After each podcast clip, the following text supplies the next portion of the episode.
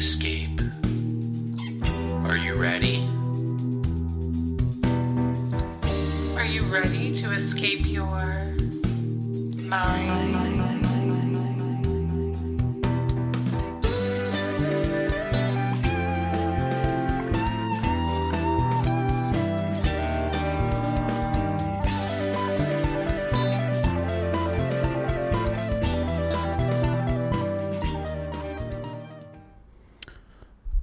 Folks, welcome back to Mike and Maurice's Mind Escape. We have episode number 304 tonight. I am joined by special guest Jose Maria Barrera, and uh, his new book is out, which is called Dendra Temple of Time. I highly recommend it. Uh, I've got this thing right here. It's a beast of a book. The imagery um, from the temple of uh, Hathor at Dendra is is unmatched. If you're if you don't if you love Egypt and you don't get this book, you're missing out. Because I, I really I've read hundreds of books since I've been doing this podcast, and by far the coolest book in terms of images and symbology and all that kind of stuff. So I highly highly recommend it. So go check that out. I have the link at the bottom. Uh, I have also Jose's website you can go check out.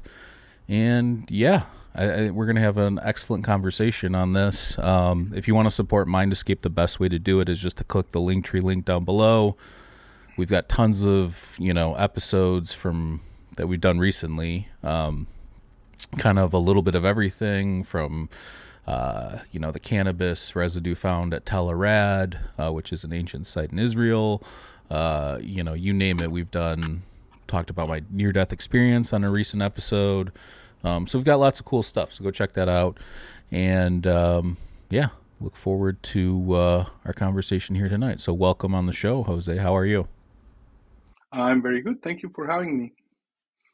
Oh, absolutely. Like I said, I uh, shout out to Inner Traditions. They sent me a copy, and I'm telling you, this this is a nice book. It's it's a beautiful book. Um, how long did it take you to make? So the actual project, the idea started like probably like six years ago, seven years ago. Uh, but the actual project of the book, I went to Egypt to take the photos for the book in 2001. And I finished the book probably like like um, a year ago or something like that. So it was like two and a half, three years writing the book, creating like recomposing the ceiling in one big image and and so on. So it was like two and a half, three years of work. A lot of work, let me tell you. uh, you can tell. Rewarding. I mean, you could tell it was definitely a passion project of yours because, like I said, it just it it looks great. It's got great information in there. Um, like I said, just an all around awesome book. And I mean, it's a nice change of pace too, because I'm either listening to Audible or holding, you know, a a paperback book or whatever, and this is just something kind of different, and I like mixing it up. So, um, yeah, so I think the, the people from Inner Traditions, like they, they made a great work on on the polishing of the quality, and to me that was the most important thing about the book was the quality because the whole book is all the the, the photos of the ceiling at the at the pronaos of the Temple of Dendra, and the thing that I didn't compromise at all and I really wanted was like good quality printing on the book so the images look nice, right? Like to like make make a tribute to the ceiling. So I I want to cheer for for inner traditions because they did a great job on that.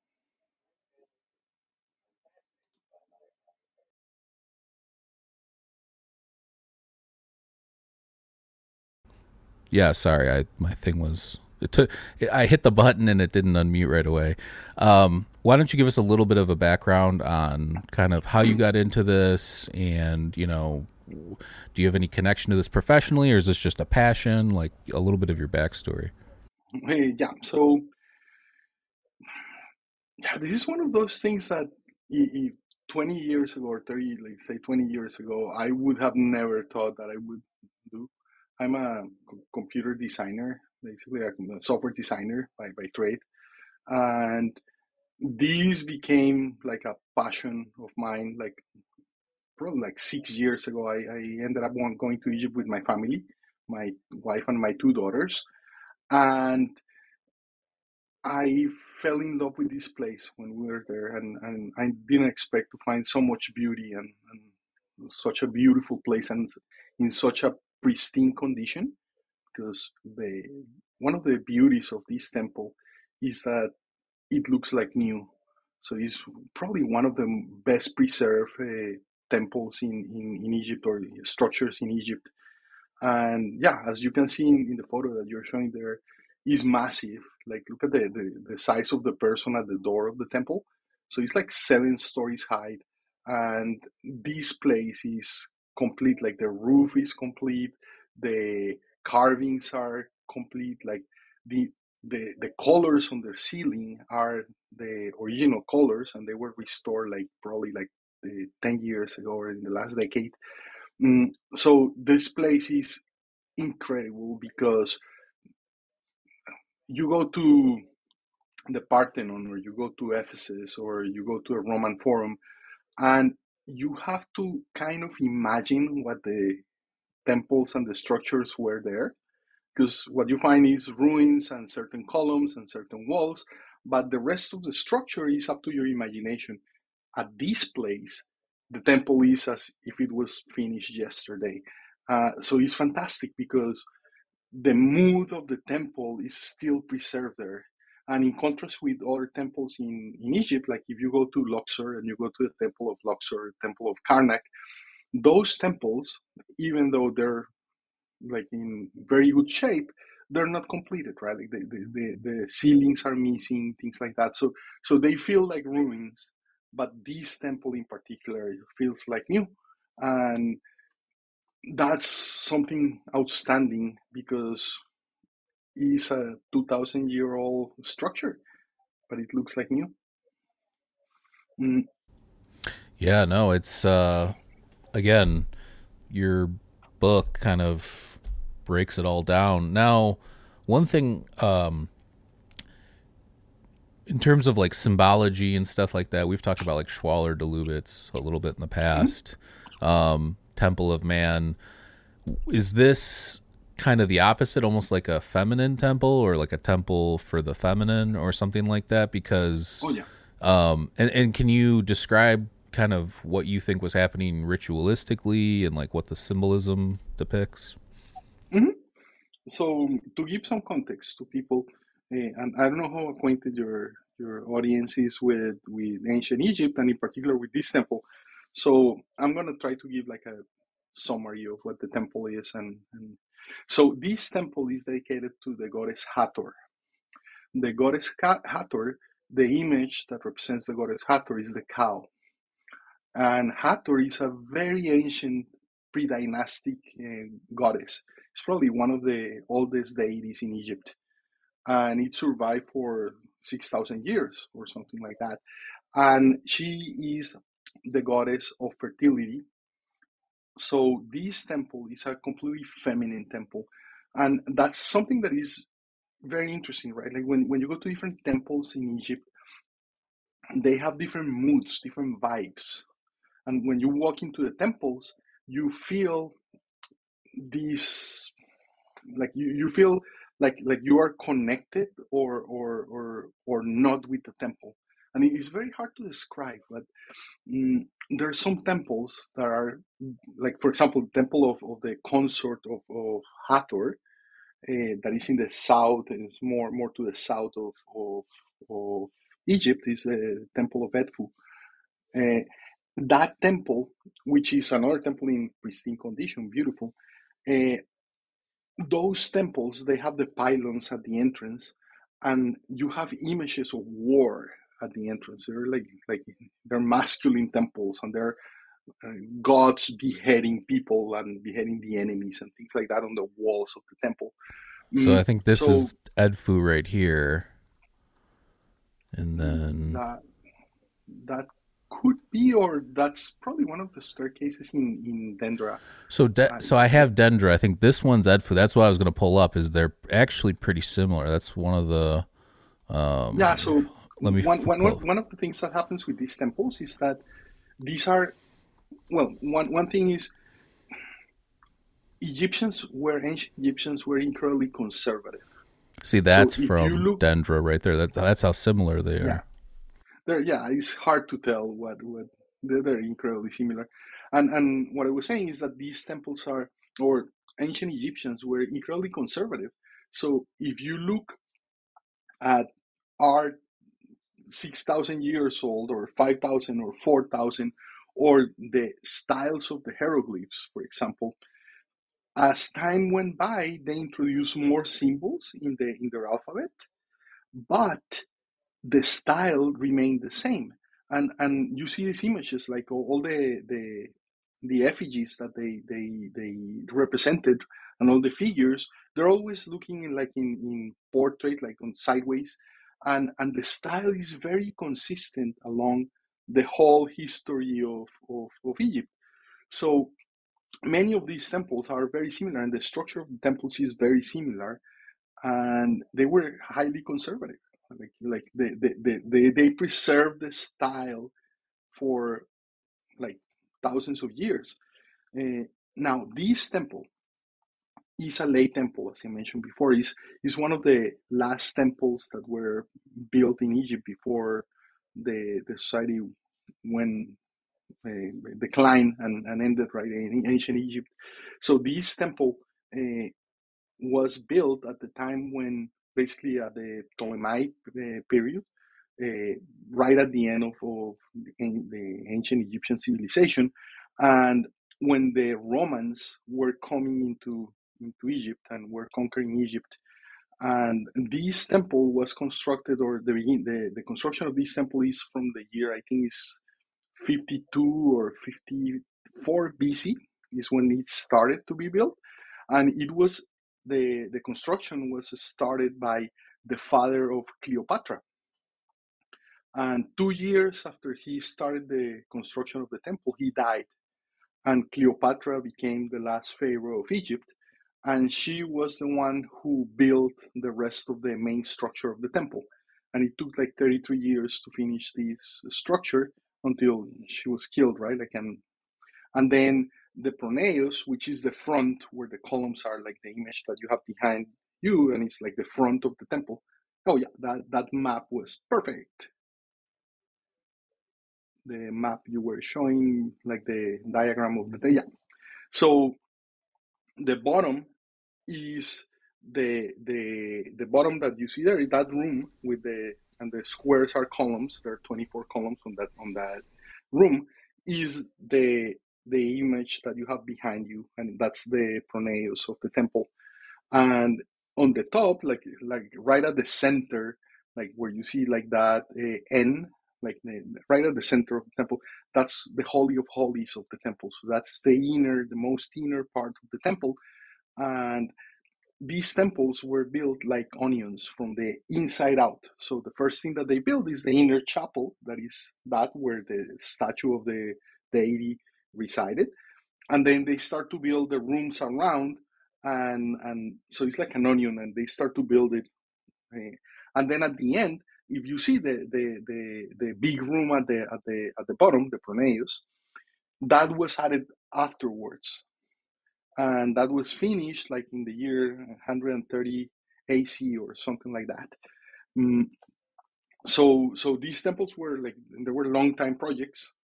Uh, this one took like a century and a half to be built and completed.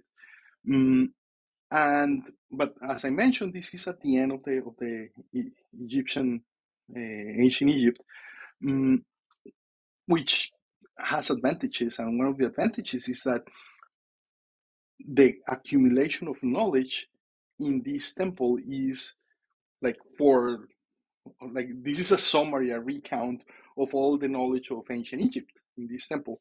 Mm, in particular in the ceiling of the of the of this room of the pronaos what you have is a celestial uh, uh, depiction. So it's panels that represent the sky basically with celestial images. And most of the astronomical knowledge of Egypt is encoded on this ceiling. and because it's a late temple and it's already the the Greeks have been there for 300 years, and, and then at the end the Romans, and before the Syrians conquered uh, Egypt. So there is this infusion of knowledge and, and astronomy in particular from Greece and, and, and Babylon in the ceiling. So one of the interesting things about this ceiling that you find is the signs of the zodiac, the constellations of the zodiac are depicted on the ceiling with the traditional images that that we know. So Scorpion and Leo and uh, Taurus and Capricorn and so on with the traditional images. But what is beautiful about them, and, and we can go into them uh, uh, later, is that they are stylized to the Egyptian taste. So they're recognizable, completely recognizable. You walk in and it's obvious that you are walking underneath the constellations of the zodiac, but they are stylized and adopted, uh, adapted to the Egyptian uh, uh, aesthetic. So it's quite remarkable, and the colors are intact because the ceiling was cleaned in the last decade. And is that where the, astrology or the zodiac came from? Was the Ptolemaic period? Was it influenced from Greece, or did Egypt already have that going on there? Uh, so astrology is mostly Babylonic, right? And and it ended up in Egypt, right? And then you have in in Greece, and you have Greek astrology and so on. But but the origins of astrology are Babylonic, and and then later on they they made up because of the Greeks in in, in Egypt. Then Egyptians started to adopt astrology as well. Mm. Now, what is interesting is that this difference that we have today between astronomy and astrology, that's a new concept. In the past, astrology and astronomy were just one thing and the same, right? And when you look at this ceiling, you see astrology and you see astronomy and you see religion and you see the gods and so is this we we we have segmented knowledge in, in, in the present and we have specializations and the, the astronomers and the astronomers don't know anything about religion and the the priests don't know anything about astronomy and so on and so forth. But as you go back in time, uh, one advantage I, I, would say that they had is that they have this unified field of knowledge where everything was in harmony with everything else. And that's something super interesting about, about ancient civilizations. And I think it's very hard for a Western modern mind to try to crack these things because we have a very rational mind and, and we are looking for literal things and if, if you if you think about it our science and the way we attain knowledge today is by creating precision in our knowledge in our language in like when you look at mathematics or you look at uh, philosophy or science uh, what you have is very technical language where you're trying to describe things very precisely in one way right very rational very one one meaning. Uh, but when you go to the past, uh, people used to tell tales and myths and allegories that encoded knowledge in symbols, and these symbols are not. They, they don't have only one way to be represented or understood, but the beauty of symbols is that they can capture their a, a, net, a net that is cast wide and and you can you can encompass a lot of things in poetry for example that you could never encompass in in mathematical language. Now that doesn't mean that they didn't know about mathematics and that they didn't know about measurement and things like that. They obviously did because look at the structures that they created. And in order to do that you have to be formal and you have to have formal knowledge right? And, and you have to be rational. But it doesn't mean that is the only way to know. And today we have forgotten that there are other ways to think about the world and to see the world and we only look at the world today through the eyes of reason. And and so when you when you're confronted with symbolism or allegory it's very hard to understand it when your only tool is is the rational.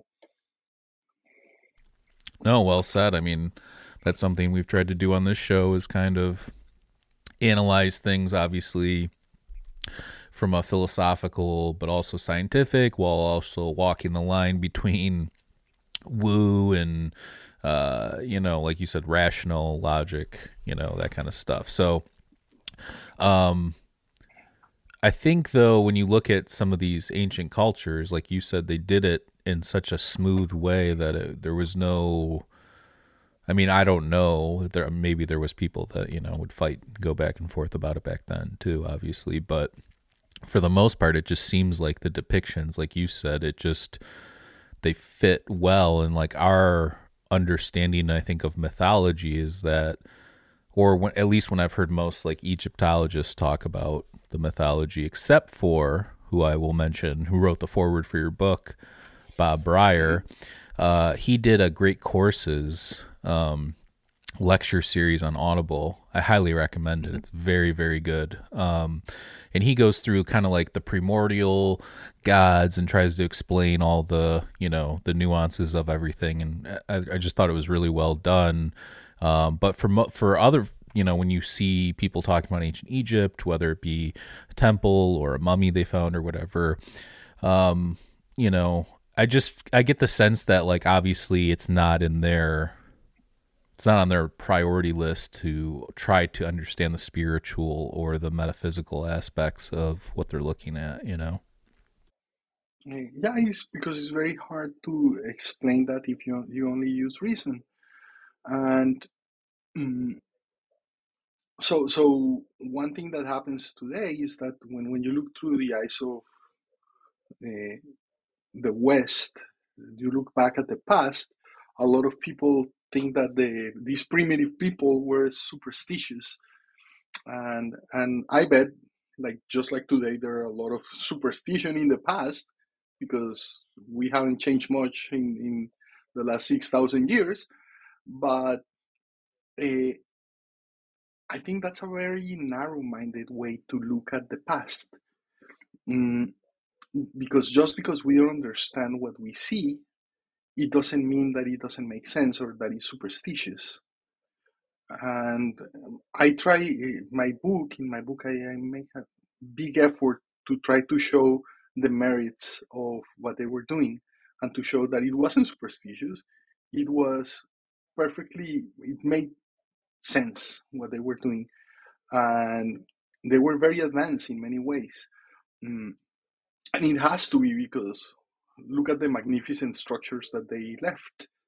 So they had to have very deep knowledge into nature and into many things in order to be able to create these wonders. Yeah, absolutely. Um, and I think I think with Egypt, it doesn't it just seem like and anybody I talk to about uh, or talk about with ancient Egypt, it's like there's a, a level of mystery there that's not it's not there anywhere else. I mean, kind of with some aspects of ancient Greece and maybe a little bit. Um, you know, obviously, I think there's a lot of mystery surrounding like a Gobekli Tepe or some of the aspects of the Sumerians and things like that. But when we get down to it, uh, I think Egypt probably evokes the most mystery in people or invokes. Um, oh, absolutely, absolutely. So, and, and I think the reason for that, so I think is is is is mul- there are multiple reasons for that, but I think the first one is that there is so much in Egypt, so so they left so much legacy there, and there are so many things that were left there that you go to other cultures and it's hard to find as much archaeology in anywhere else. Like this is probably the richest legacy that we have from from the past is Egypt. Like you see the amount of mummies that they have taken out of Egypt, and and that's a three percent of what they have in Egypt. It's like a, and and what has not been excavated as well. So so it's incredible the amount of, of stuff that these people created. It was a great culture. Mm, and I think the other thing that happened is that humanity forgot how to read the hieroglyphs. And so that creates this aura of mystery on top of it because for 2000 years we forgot how to read hieroglyphs. So it you, you find these wonderful structures covered in decipher, undecipherable symbols and and that creates wonders, right? To the imagination, that's tantalizing, and and you end up creating all these lore and all these myths and all, they were aliens and all these things that is the imagination goes wild trying to find explanations of the unknown. And and you can see like in in the i think it's in the in the 1600s or something there was a guy called athanasius uh, kircher which i think is the first guy who tried to decipher hieroglyphs and he just made up crap. Like he just made up what he oh this means. And he just created like free uh, association of symbols and and and and people thought thought that the the hieroglyphs were just like pictorial like like ideograms like like chinese. And one of the big things that took a lot of time to, to people to learn again to decipher hieroglyphs is that they thought they were ideograms. So they thought that the way to read them was just like telling a story and the figures. When you saw a lion it was a lion and then if the lion was on, on the side of the sun that meant oh this is a bright lion or whatever it is that they so because they were trying to associate and and they ne- they they didn't expect it to be that to be phonetic. Mm, so that was one of the things that took like like took astray people trying to to decipher them because they were trying and ideograms is incredibly difficult. And because they are not abstract at all. Like you look at the hieroglyphs and they're animals and plants and utensils and people and gods then it looks like it looks like a comic book but it's natural that the first thing that you want to do is to try to read it like a comic book. Mm, and but that's not the case.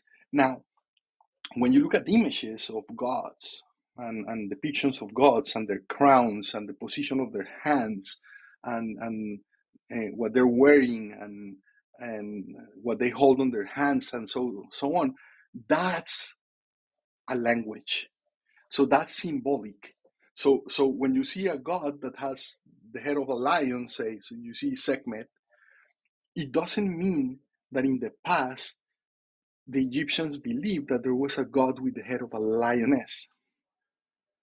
That's a symbol for what lions represent majesty and force and bravery and so on and so forth. Mm, so, in that case, is symbolic, right? And, and that's another misconception that we have. We think, oh, they were superstitious, they believe in gods with heads of animals. And even movies like that, that's, and it's beautiful, right? Like Hollywood has created all these movies like what the what is the the one with the portal with MacGyver what was the name and they have a bunch of Oh movies yeah, yeah. Where where they open portals and the gods come and then they have the heads of lions and so on and it's like Yeah. aliens that come through the portals and so on so like. Stargate or whatever. yeah Stargate yeah so no, but so, but you're you're right though. But so, um, well, we've talked a lot about.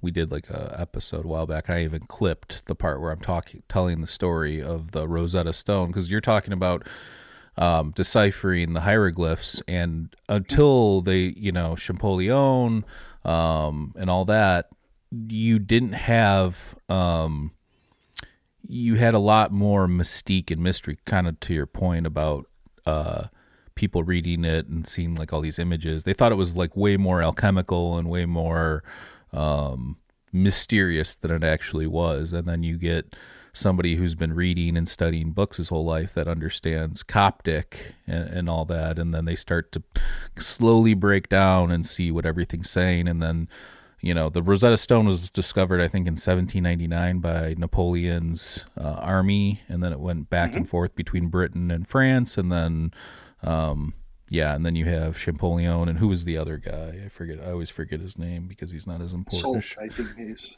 Yeah, the British the British guy I think he- yeah, yeah. He was a scientist. I He was like a. Yeah, physicist. correct. Yeah, yeah. Um, but yeah, so I mean that that story in itself is super interesting, and it's like how you know that's how we rediscovered the past in a way, and now it's like now let's figure what we just figured out and start applying it to everything, and now you there you have modern day uh, Egyptology or the correct beginning of it. Now, there is a caveat on that, right? And is one thing is to be able to read a language, which is what what we learn when we decipher the, the hieroglyphs, right?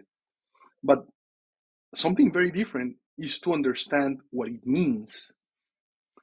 So, and especially because the style they use is, is like a poetic style of allegory, right? And they're talking about, oh, when the god uh, uh, raises, is raising the horizon, and you don't know if they're talking about planets or they're talking about like the context of what they are saying is missing in the text. So you read all, you read all these things, and yeah, you can understand the words what they're saying, but what they are alluding to is very elusive because we, we lack the context. And and the other thing that happens is that Mm, many of the of the knowledge in ancient Egypt was a secret in the sense that the, these were initiatory sects. And, and a lot of the knowledge was not written down but was passed from the master the high priest to the lower priest and so on.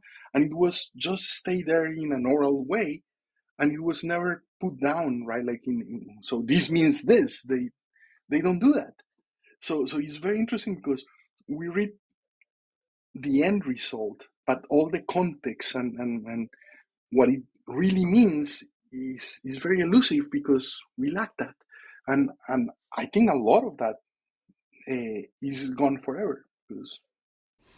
Yeah, I mean. I, sometimes so like I think language has a massive hand in consciousness and the way we perceive the world. Obviously, because that's the way we communicate. That's the way we think about symbols and ideas and things like that.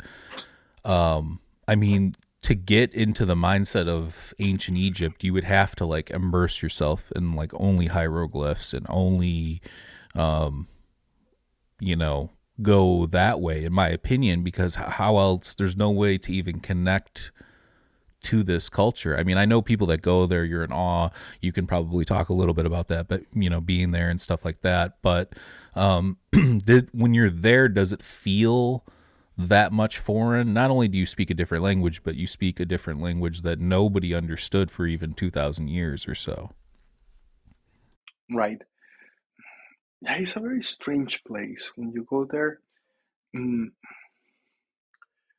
because, well, Egypt today is a is very poor. It's a poor country, and is is this big paradox because it's a country that is Muslim and is a conservative country when it comes to religion.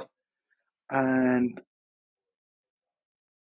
Islam is monotheistic, obviously, and is absolutist. Like the only thing that Islam recognizes is Islam. Mm, uh, and the creation of images and imagery and creating images of gods and things like that is is a sin. It's like you, you cannot do that, right? Like so, so, so there is a lot of iconoclasm in, in Islam in general.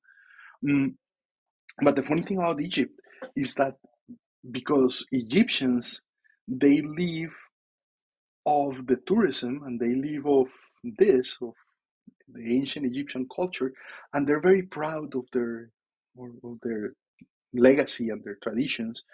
Mm, then what is fascinating is that you walk around Egypt and it's covered with modern depictions of the ancient Egyptian gods, even though it's a Muslim country. So, but you see more like you see more images of, of, of like if you didn't know anything, right? Like say say tomorrow you erase the knowledge that we have of Egypt and you just went there and you saw that you you would say, oh, they, they still worship the ancient Egyptian gods, right? because they're everywhere. Because that's the, the bread and butter of, of Egypt today. And a big part of their economy is tourism and, and, and this. So so it's this paradoxical thing. Mm, and for for a Westerner is is very shocking when you go there because ancient Egypt and, and that's one of the things that made me hesitate before I, I ever show an interest in studying Egypt is that it's so foreign to what we know, even though a lot of what we have today comes from there, but it's been filtered through the Greek eyes and so on, that and the Western eyes, right? It's been westernized. Uh, that is very foreign and very alien. So, so you look at all these gods with strange names and strange, strange faces and the hieroglyphs, and at face time it looks impenetrable.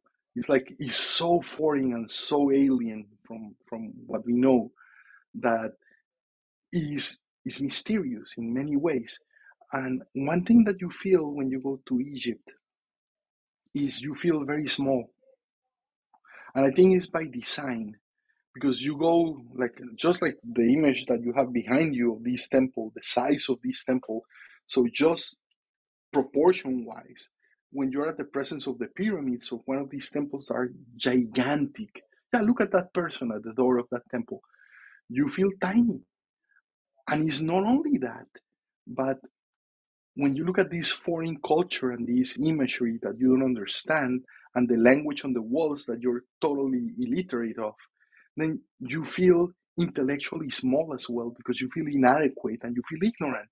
So, so the smallest, like the, the, the, the size that you feel tiny, is not only physical but intellectually as well because you are beholding this big mystery, this big unknown, and and you feel very inadequate, very. But at the same time, I think that's what captures the imagination of people, and and what creates the attracting the, the attractiveness of Egypt. So it's very interesting. This this paradoxical thing. The other thing that is absolutely wonderful and beautiful about Egypt is that once you get acquainted with the symbology and and their symbols and their culture, Uh, the, the ancient Egyptian culture, you realize that that culture could only happen in Egypt because just like looking at the hieroglyphs, what you have is the hieroglyphs are the animals and the plants of the Nile.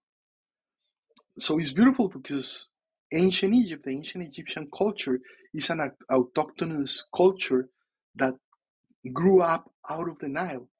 And all the myths and all their legends and all their imagery and so on is depictions of the Nile and the cycles of the Nile and the day to day of the life around the Nile River and the desert and the animals there. And then the walls of the temples are painted and drawn and sculpted with the animals that you see around and, and the plants and so on. So it's beautiful because it is so organic. It's such an organic culture that could only happen because of the situation and the moment where it happened. And, and it makes it unique and beautiful because of that. It's sublime because it's the style, the stylization in culture and symbols of the nature that surrounded these very astute ancient Egyptian ancient Egyptian people. Absolutely. Um, so in terms of the symbolism, I think we were talking earlier about like Temple of Man Schwaller de Lubicz symbology. What do you think that the temple represents, and then also ritualistically, what do you think was happening there? Okay, cool. So, as I was mentioning before, Temple of uh, Hathor is the temple of the goddess of fertility and love and music. Uh, so she was that was the main the main role of of Hathor. Mm, so this temple is a temple of fertility, and the temple itself represents. You can see the temple as a womb. Like if you show the the, the image again of the temple, please. Can you show the, the diagram of the of the Yeah, I got it right here. the blueprint of the temple? Yeah. So you could imagine that if you look at this temple, this is the feminine reproductive organ, and the main entrance, right?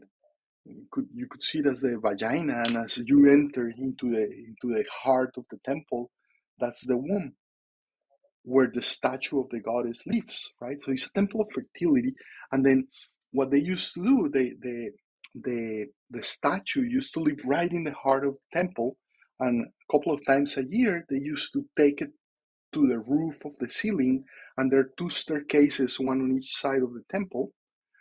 And they used to take it to, to, to the ceiling, and the consort of the goddess Hathor, the husband, was uh, Horus of Edfu, and they used to consummate their love in the in, and he is the sun, basically the the sun sunlight.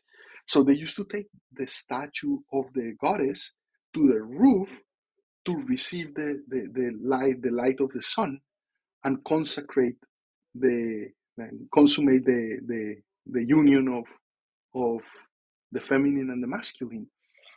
So that's one one one aspect of the symbolism in architecture of temple. Uh, the other one, and what the book concentrates of, or the, the book talks about, is the main the main focus of the book is the ceiling on on the pronaos, as I mentioned before, the room that you have at the lower part of, of this. Mm, and that ceiling, as I mentioned, is an astronomical ceiling, and what you have there is different depictions of different astronomical cycles. And the reason why the book, the subtitle of the book is The Temple of Time, and in a way it was like honoring Schwaller de Lubicz, like the Temple of Man. I thought, oh, this is the Temple of Time. Well, that's why and I asked that. Reason, I'm like, that's perfect because you know fits. And and the reason is that this ceiling is a ceiling of time. Is a map of time. And the way it's represented is that for ancient Egyptians, time was not linear as it is for us, but time was cyclical. Time happened in cycles.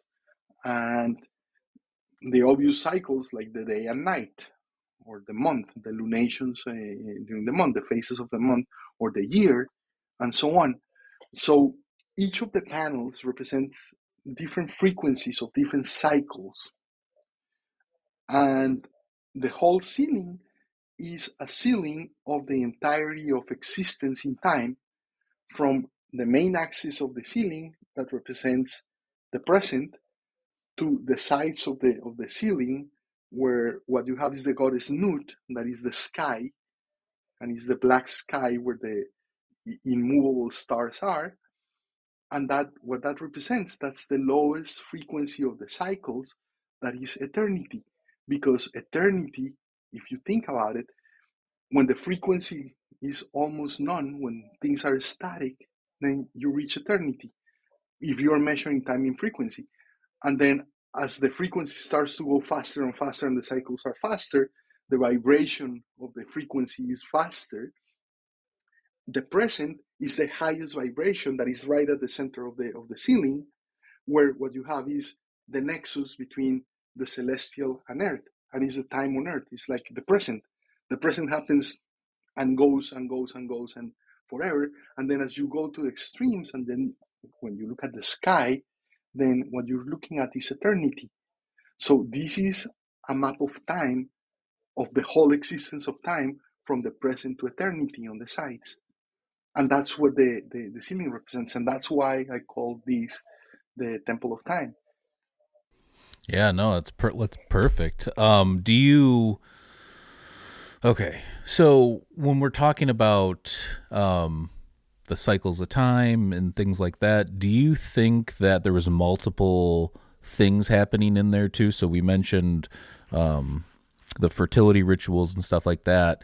You mentioned the holy of holies does the Holy of Holies vary in ancient Egypt? That's something I don't know because like we just did an episode where we were talking about how they found um, cannabis residue at Tel which is like a super old, even you know, early Judaic temple where they had the Holy of Holies, where there was this, you know, God had a, a wife at that point because there was two, um, uh, like little standing stones, kind of a thing. Um, mm-hmm and that's obviously where that ritualistic entheogen use happened and there was some sort of maybe they were communing with the god or whatever. We're talking about fertility which maybe that's a different communing with the god obviously but like is that's what i'm asking is like is there one uniform thing that happens? Does it happen from temple to temple? It just you know it's difference, you know, differentiates between this god and that god, or like how does that work? Hey, it's Kaley Cuoco for Priceline. Ready to go to your happy place for a happy price? Well, why didn't you say so? Just download the Priceline app right now and save up to 60% on hotels. So, whether it's Cousin Kevin's Kazoo concert in Kansas City, go Kevin, or Becky's Bachelorette Bash in Bermuda, you never have to miss a trip ever again. So, download the Priceline app today. Your savings are waiting. Go to your happy place for a happy price. Go to your happy price, Priceline. Wyndham Hotels and Resorts makes travel possible for all. Whether it's the long haulers looking for a great cup of coffee, a roomier rest for the on a whim road trippers, or a place to make summer memories with the whole family. No matter who you are, where you're going, or why, with 24 trusted brands to choose from like La Quinta, Days Inn, and Super 8, your Wyndham is waiting. Get the lowest price at wyndhamhotels.com. Restrictions apply. Visit website for more details.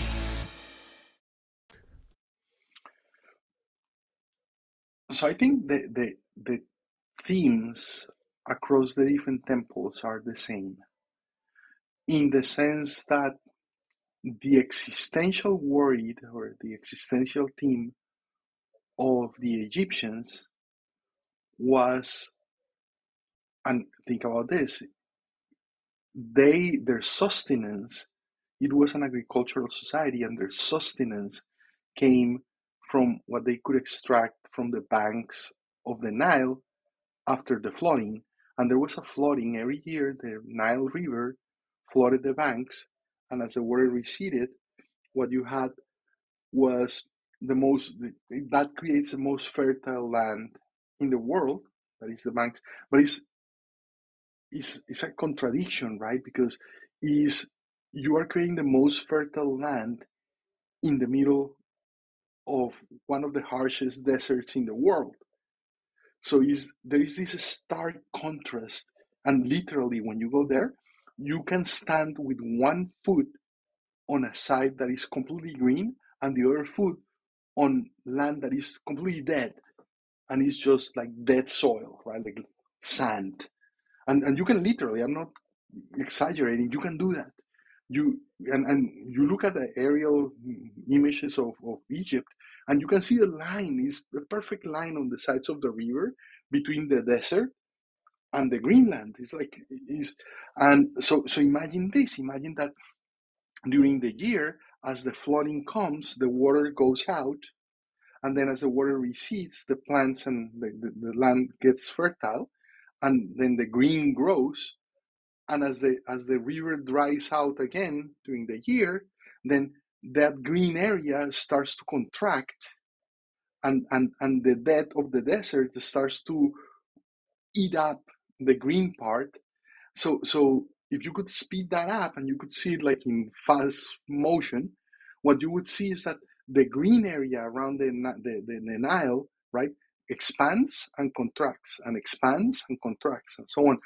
And their life depended on this because if they didn't plant at the right time, or if there was too much flooding or not too much water and so on, then they had bad years or good years. So being able to measure how much water they would have and so they could prepare for next years and so on was of radical importance. And, and the most important thing and the existential angst in, in Egypt was when was the flooding of the Nile coming?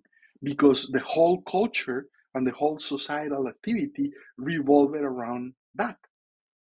So a lot of the myths are about this, and is the myths that they have are the cycles, existential cycles that they have. So the death and resurrection of Osiris can be seen, right, as the as the flooding of the Nile, for example. It's one of the of the yeah. No, I, I know. Who did have. we we had? um Robert Schneiker on recently, who's a geophysicist, who he's kind of, mm-hmm. you know, he has a theory on the dating of the Sphinx.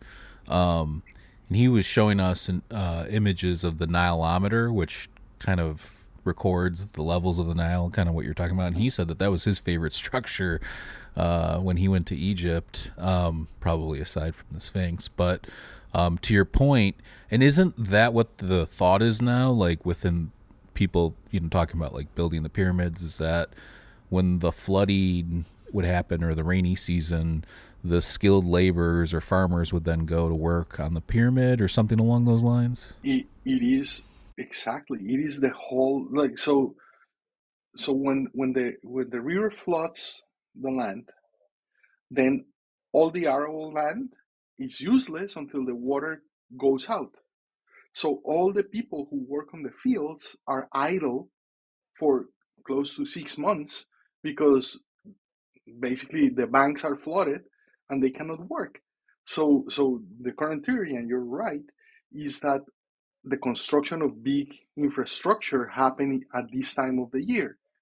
So, so, but then if you think about it, all the movement of people across the land, right? Because they were going to the places of where the temples were, the pyramids, and so on, to build, and and, and this movement of people in the year happened because of the Nile.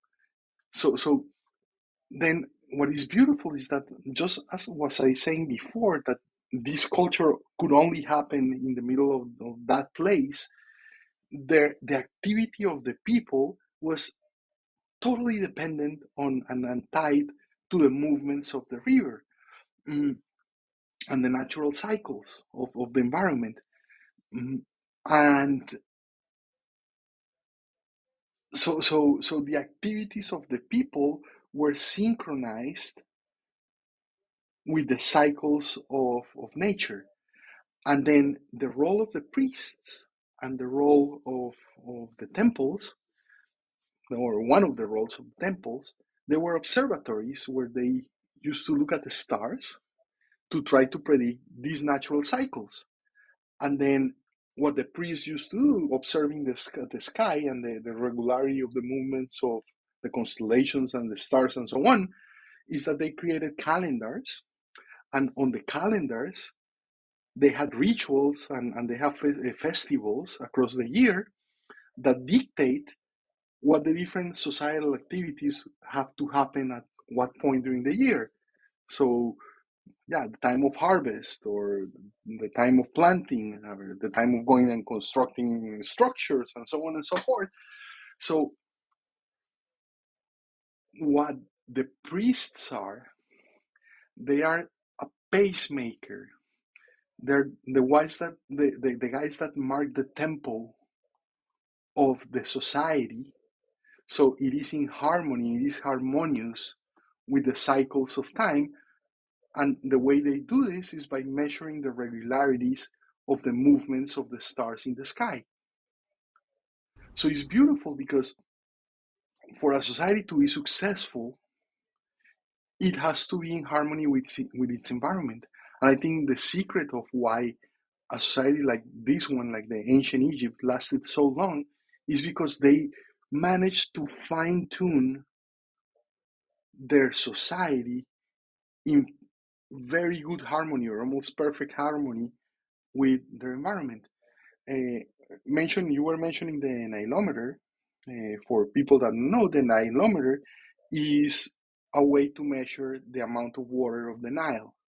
So during the year, it was like imagine a well with a scale on the side, and then the water of the Nile came into into the well, and as the Nile flooded, the water went up, and they could measure how much water was coming in or going out as the, the water came up or down. And with that, this is this is one of the fascinating things. They use that measurement to calibrate how much taxes would they charge people during the year, because if that year they didn't have too much water, it meant that well the crops are going to be meager, and they're not going to have that many that many wealth or if there was too much water then the flooding was catastrophic as well so if they charge too much taxes on people who are starving, then they would have revolts and so on. And, and think about how advanced that is. They were using the river as an economic indicator to levy taxes. And that's fascinating. It's, it's way more complex than the scale of the IRS that is regardless if it's a good year or bad year, you pay 30% because you are from here to here, right? Like it's, it's way more advanced and it's completely organic and tied to the water of the river, which is fascinating. Mm, Yeah, that is kind of crazy if you think about it. so, you know, that's the other thing. The perception of these people too is like, you know, I I hear people talk about like, oh, the pyramids, they don't know how they did it. You know, so much harder, but then they won't give them credit for like other things. Like these were people just like us. They just might not have had tech the technology that we do now. You know, like the the actual technology. But I mean, in terms of like evolution and evolution of consciousness and stuff, it's we're not we're not that far. You know, they're this they're us basically. Oh, absolutely. And and in many aspects, they were more advanced than we are. Like the, the thing is that In we have tune with the earth and the night sky, all that stuff. Yeah. correct that we we what what have we done to the night sky we polluted it like what have we done to nature we polluted it so are we that wise after all? Like we're destroying planet earth right? In, in our endeavor to to progress eh, but can we call that progress? Uh, i don't know if we can last 6000 years like they did right? Like so there is a lot that we can learn from them.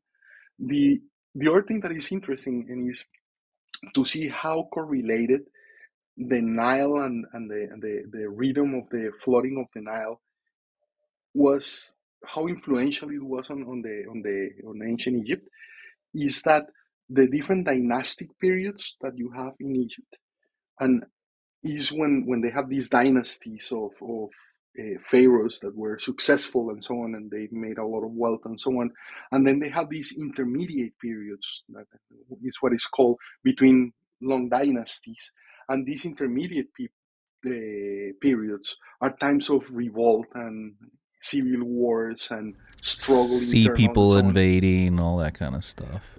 invading see, Sea People Yeah, invading Sea People Sea People did did a number on Egypt at one point. Oh yeah, uh, that that's one. But the other is these moments where the society was in crisis. Usually, so the the, the flooding of the Nile happened once a year, very regularly, and the amount of water was very regular. The Nile is ve- very regular. Not anymore because uh, we dam the, the Nile, so so the flooding doesn't doesn't have an impact these days because all the water stays in Lake Lake Nasser, and they can control how much water goes downwards. But at the time, then what happened is that because it was very regular, but the years or times where it was irregular, like for 20 or 30 years, not too much water came down, or too much water came down, or it was longer than expected, or so on. And these periods where the water was insufficient and irregular are tied very closely to these intermediate periods uh, between the, the, the stability of the dynasties. So the lack of water creates hunger.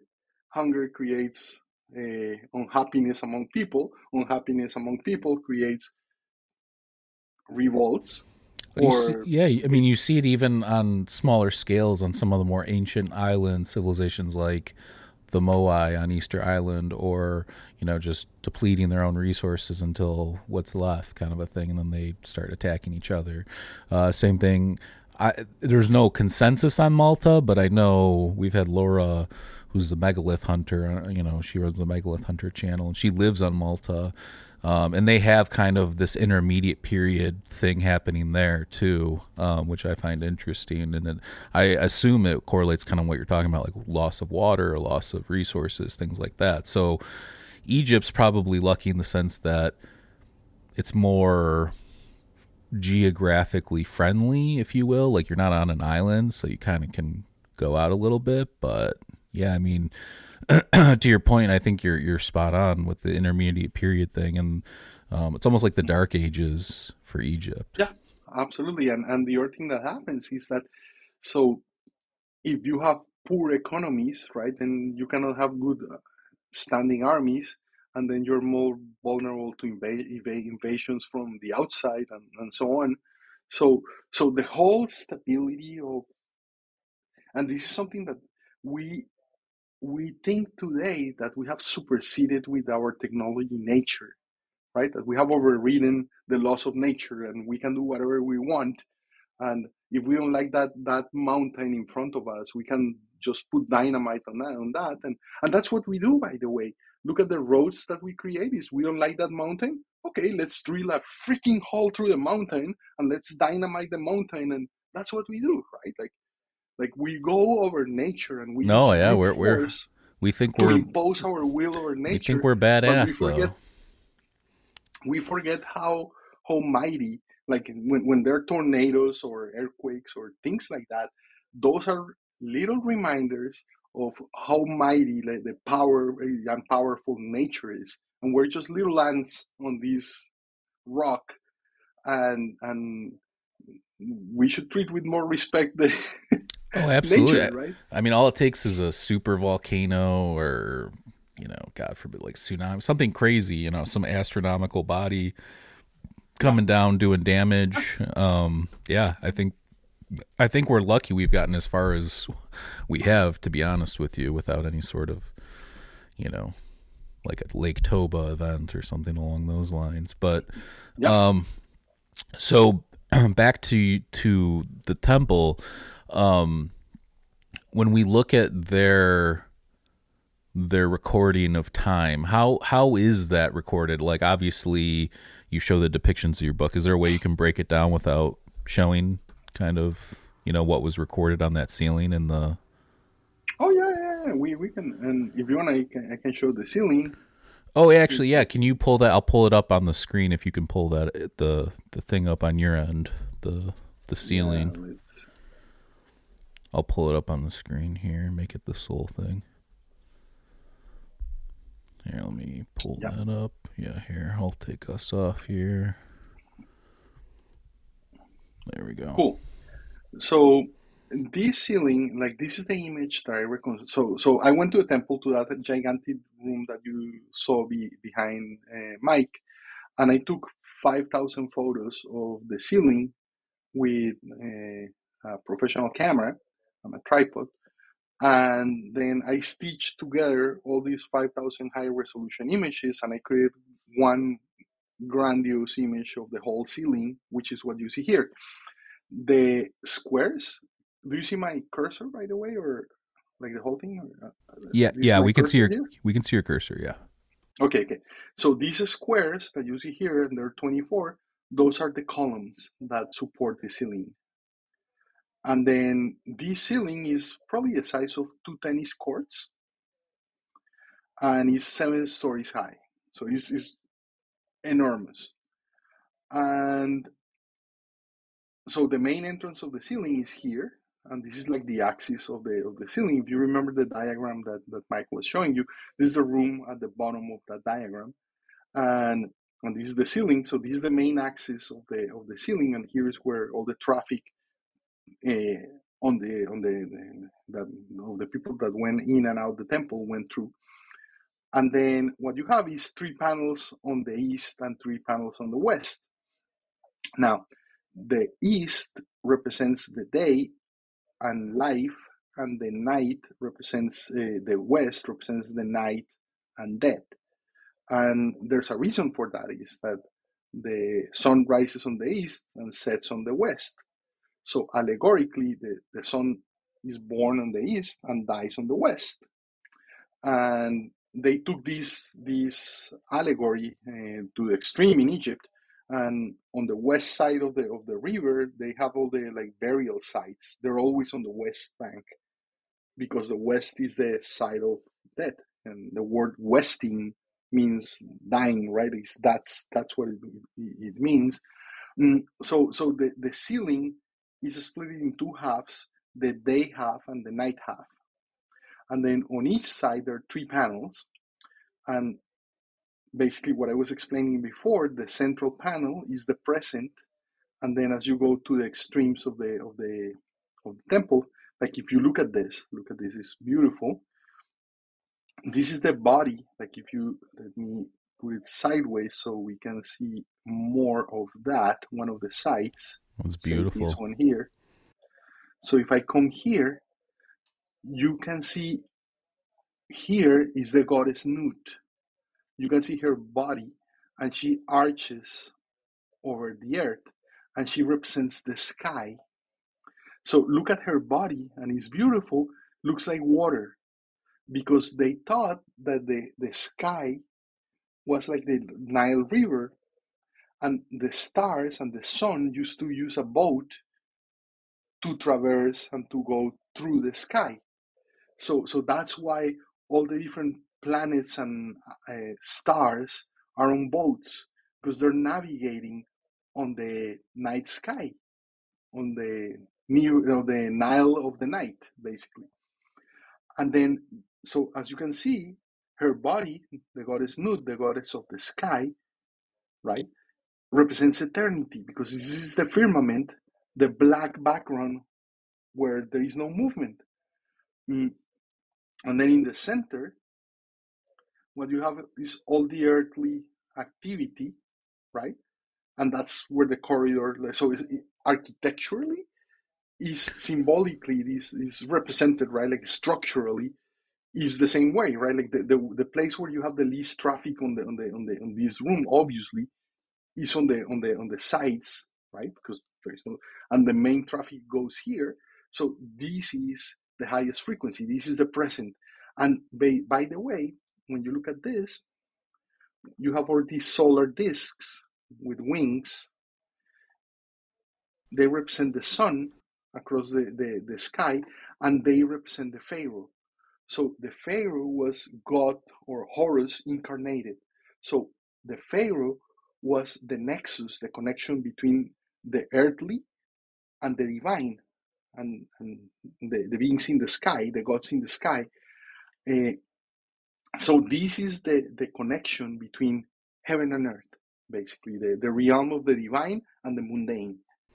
So mm. what how did you have to get special permission to take these photos like this or um, did you do it just freely while you were just on tour there or like how did that go down? So basically when when you go to these temples they sell you a special permit that is if you like you can you can take photos with your cell phone but if they see that you have a camera then you have to buy at the entrance of the temple you buy a ticket that is to use a camera there and that's what I use, right? Basically, I use the, the permit that they. What did there. you? What kind of my my cousin, who's my co-host, he's not on every episode, but he's he's a photographer, and he's probably going to ask me. So, can you tell us what kind of camera you used for this? Yeah, I use a Sony Alpha. Okay. It's like a 56 megapixels per image kind of thing. Cool. So it's a, a, a professional camera, and then a, a tele lens that is like the ones that they use on on on football games, like in in in, sports. Nice, nice. To get close-ups. Uh, now with the advantage that the ceiling doesn't move, so I was able to put it on a tripod and then take long exposures because the light is not like the best. Yeah, that's what I was going to ask you if you did long exposures too. Yeah, that's what I was curious. Yeah, yeah, yeah, and, and different exposures, and then uh, I use a lot of like image processing in order to come up with the light has to be end up being like the same, right? So there are two limitations and or two complications when you're taking these photos, and it's that so I, I spent three days from the moment where they open the, the, the temple to the moment that they close it. That is like they open at eight in the morning and they close like at four or five. Uh, and I went there like for three days straight, and I didn't have lunch or anything because I wanted just to take photos. And I took 5,000 photos. So I was like just moving my tripod around and taking photos and photos and photos. And, but think about this as the day goes by, then the sun goes from east to west. So the lighting on the temple changes. Right. So that's why you so need like had, light, Lightroom or something to. And, and yeah. then once you start to stitch these images, you have to start like compensating for differences in, in light during the day, right? And then the other one is that because this was like a manual process with a tripod, then when you stitch the images, they they don't get like totally straight like you can see them here, but they end up like being like deformed, right? Like, No, I mean I think you did a great job. I mean, I if you didn't tell me, I mean, if I didn't know that there was pillars there, that there's no way to actually make it look like that without doing what you did, I wouldn't know. Oh yeah, absolutely, because you have the columns in between, right? So you you have to walk around and and and I mean, that's what I'm saying. That I, I, that's what's so cool about your book is like the fact that you did that. Like, there's no way to see that without either being there, but even being there, you still have the column. So you, what you did was super cool. Yeah, yeah, it was a lot of work. So go, going back to, to to the ceiling, so this central panel is the present, and then as you start to go to the sides, what you have is different cycles of time. So I'm going to explain one for you, so so you can see I, what I mean by that. So let's take this one. That is the first panel on the east. Mm, so what you have here is the cycle of the sun during the day, from the morning, from from sunrise to sunset, and that happens every day. So it's the the daily cycle of the sun, and the way they represented it is quite remarkable. It's remarkable, and is that they have 12 boats. You can see one, two, three, four, five, six, and so on. And each boat, they, it represents an hour of the day. And the day was uh, divided in 12 hours on the day and 12 hours on the night. And actually, the division on 40, 24 hours of, of the day, that comes from the Egyptians. That's one of the of the uh, one of the legacies that we have from them is is the division of the day in 24 hours. So at each hour of the day like the first hour in the morning what you have is the sun is in inside this disk right? And he's like a child and you can see he's suckling his thumb.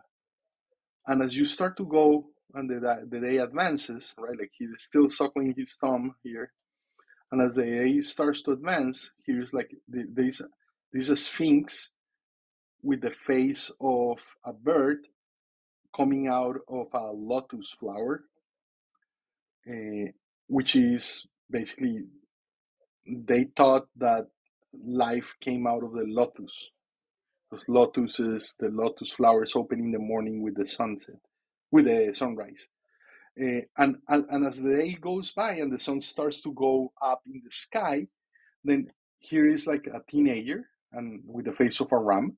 So this is a symbol of virility, right? Of potency. And then this is a young adult. And then at noon is a ram. So this is when the, the, the sun is in the highest point uh, of the sky. Then they represented it as a ram with four heads. Why four heads? Because it represents each of the cardinal points, the four cardinal points. So this is the highest point of the sun in the sky. And a ram, why a ram? Because the, the ram, as I mentioned before, is a sign of potency. So a ram with four heads is the highest potency that you can have. And that's what I meant by symbolism in all these gods. It's not that they believe that in in a ram, a god that was a ram with four heads, right? This is a, a representation of the sun at its highest point, where it's the most potent. And then once you start to look at the gods in that way, then you realize that what they are is a symbolic language.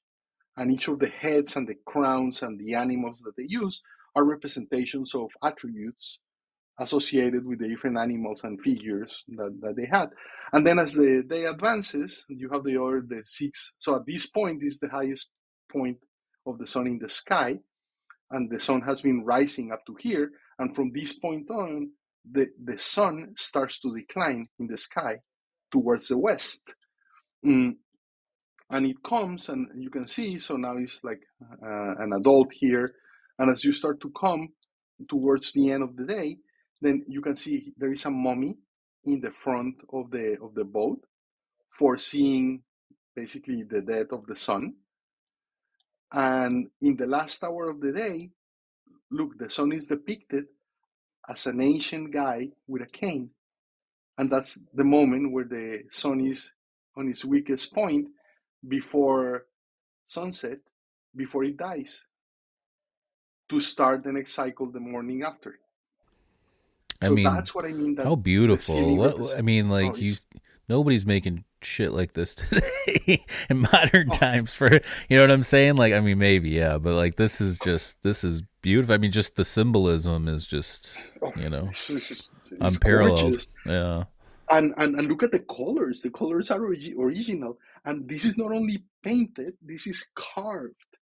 So so imagine the amount of work. so that that's what I wanted to ask you too. So. How do they know how they were doing this? Were they on like some sort of scaffolding? Did they hang from the ceilings? Like what was how were they Uh, carving this? we can only speculate. I would imagine, like, look at you can see that they have like different blocks, and you can even see the look at Oh, here yeah. the, the you see here is the division between. Do you think it was all done here. pre and then late, like put into there somehow, or no? I have no idea. And actually, I should know. I have a whole book on, on the construction of the temple, on the but this is a detail. I, I have no idea how, how they did this part in particular.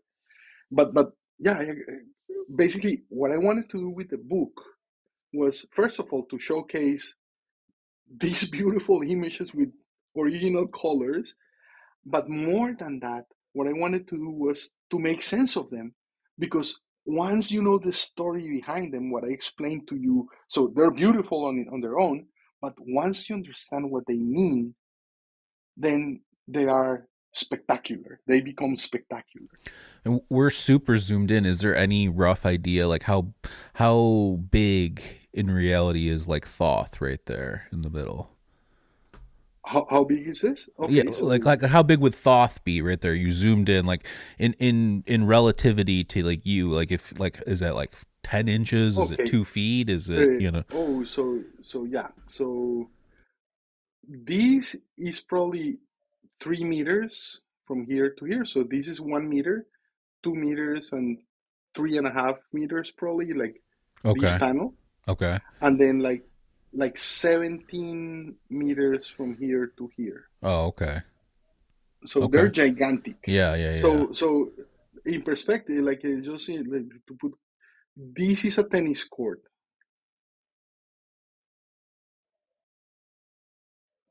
So they're like fairly big, right? right, right. Yeah, that's why I was just curious how big each So figure this was. is probably like, yeah, this is like, well, like one and a half stories high or something like that. If you could put them like vertically, they're big. They're taller than me, right? Like you, if I, if I was laying down here, I would my body would be probably from here to here, oh, okay, like that. gotcha. So yeah, they're they're very big, basically. I guess you can. They have to be that big to have that level of like detail too. Uh, yeah, and especially at that height in order to make sense of it. But that's one of the complications, right? Like when you go there, these things, like when you're there, to see this is really hard for various reasons. Number one is dark. Number two is hot as hell. and you're probably jet lag from coming to Egypt. Number three, people come to this temple, and the temple is very big. This is the first room in the temple. So people spend 15 minutes in this room, 20 minutes at most, because the tour has to move on and go to, like, usually when people come to Yeah, I mean, I, temple, do- aside from the holy of holies, it's probably the most important part, right? Yeah, eh, it's not that interesting. That room, well, it is like the, the, the walls are full of images of of the the statue and the boats that they used to carry the statue of the of the goddess Hathor and so on. But but they're just carved. There are no colors there. Eh, the most spectacular place of that temple, and that's why I, I, I decided to make this book about this, is this ceiling. I think this is one of the masterpieces of humanity. Mm, but it's not not many people know about it. And I mean, I, I, I love I love Egypt. I knew about the temple. I mean, we talked a little bit before about people think the stairs leading in from uh, Hathor and in the temple at Edfu are melted or something or uh, ero- water erosion or something. It's just it's just wear and tear from sand and people walking through there all day every day. I'm sure. No, I, I, I I think so too. And and the other thing is that this temple, the the the the stone, the rock that they use to make it is not very hard. Is is sandstone. So it's not that, that the whole temple is made in granite or something like that. Is is a soft rock. Yeah, And no, most there's of the exa- yeah, temples there's are examples of that. Even like the Great Wall of China, like I mentioned before, there's like spots where mm, it's like super eroded from people walking across it all day long. mhm, correct. So so yeah. So each of the panels. This is the panel of the moon, the, the cycles of the moon, which is the cycle of fertility of human fertility as well, and the phases of the moon and so on. One I wanted to ask you actually really quick because you mentioned Blue Lotus. Um, hmm is the the Blue Lotus obviously it's got psychoactive psychedelic properties. Um, there's also some component of it that's um, I don't even know. It's not like a, like a natural Viagra or something like that. You know, um, I, I forget. You can look it up. But Uh, one of it's my an aphrodisiac. Yeah, yeah, yeah, yeah. So it as an so aphrodisiac as well. so supposedly there's some component of it that gets you know for sure the male like you're saying maybe the female too. But like, do you think that that's why it's connected with that, or do you think that there's some other reason why that symbolism's so prevalent. I mean, obviously, again, it's got mind altering properties, but do you think that it's that mixed with the fertility, or do you think that there's even some other thing beyond that? Right. So so there are two plants that are the most iconic plants in Egypt, and they show up in many depictions in many places. One is the lotus, and the other one is the papyrus.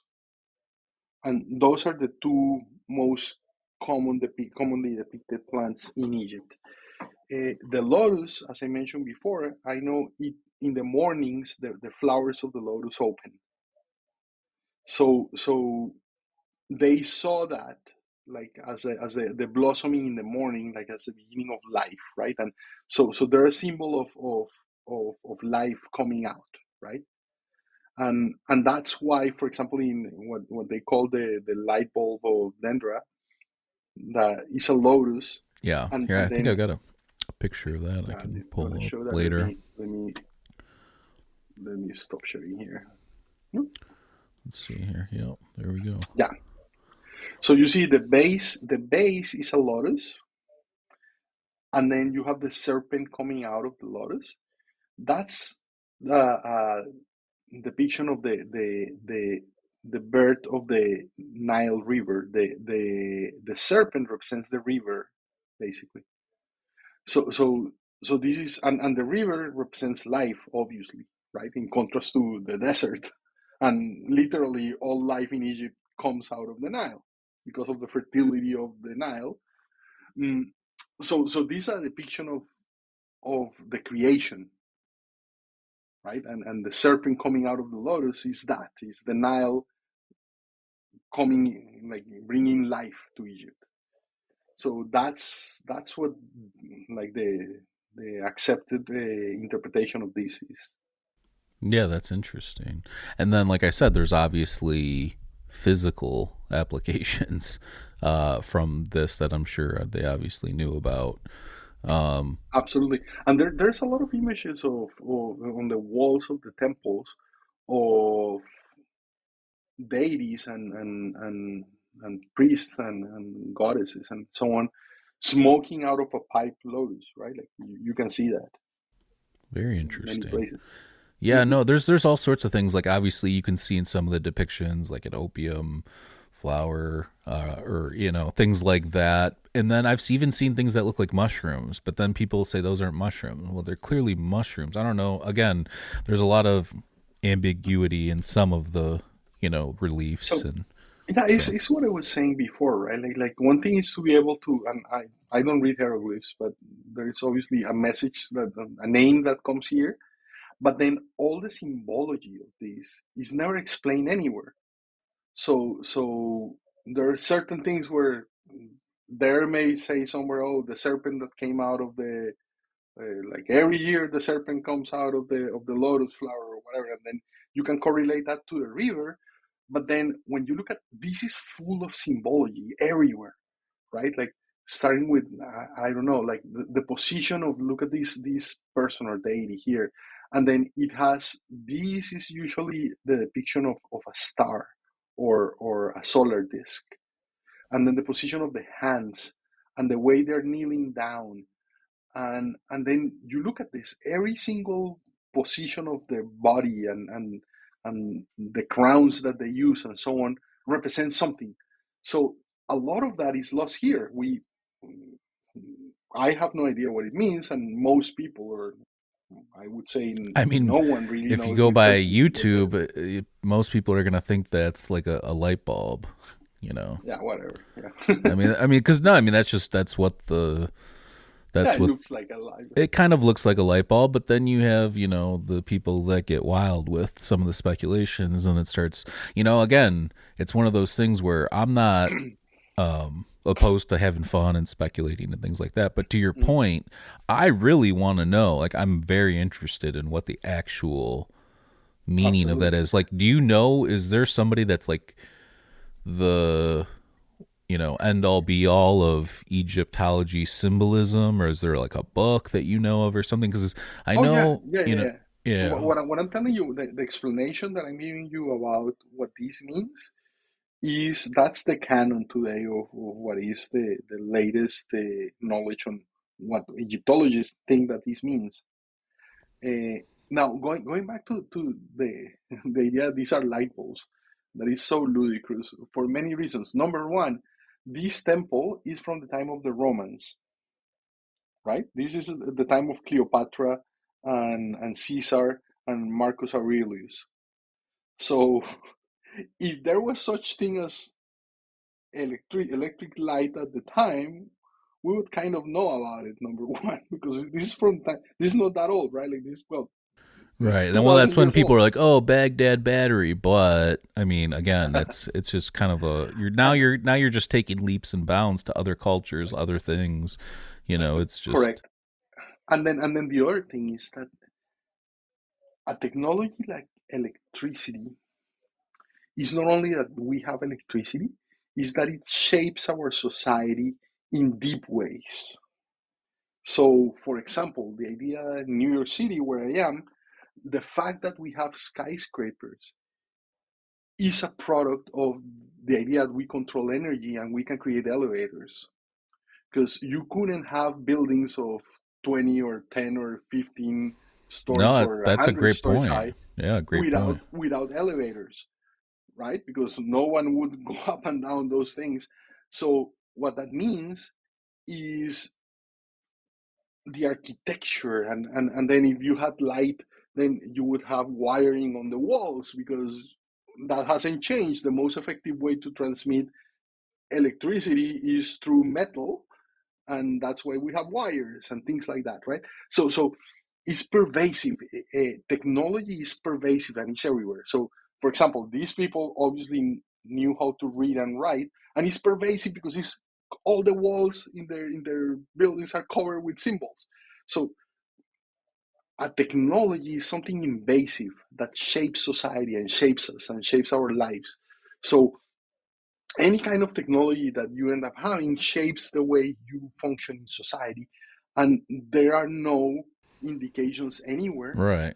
that But to they- that point, though, so people are always like advanced ancient technology or whatever. You know, like I, I agree with that if it's something from like the earth, like if they figured out a way to utilize like leverage in some way we're just not thinking about, or um, indigenous materials that we just haven't thought about as being included in the process, or whatever the case may be.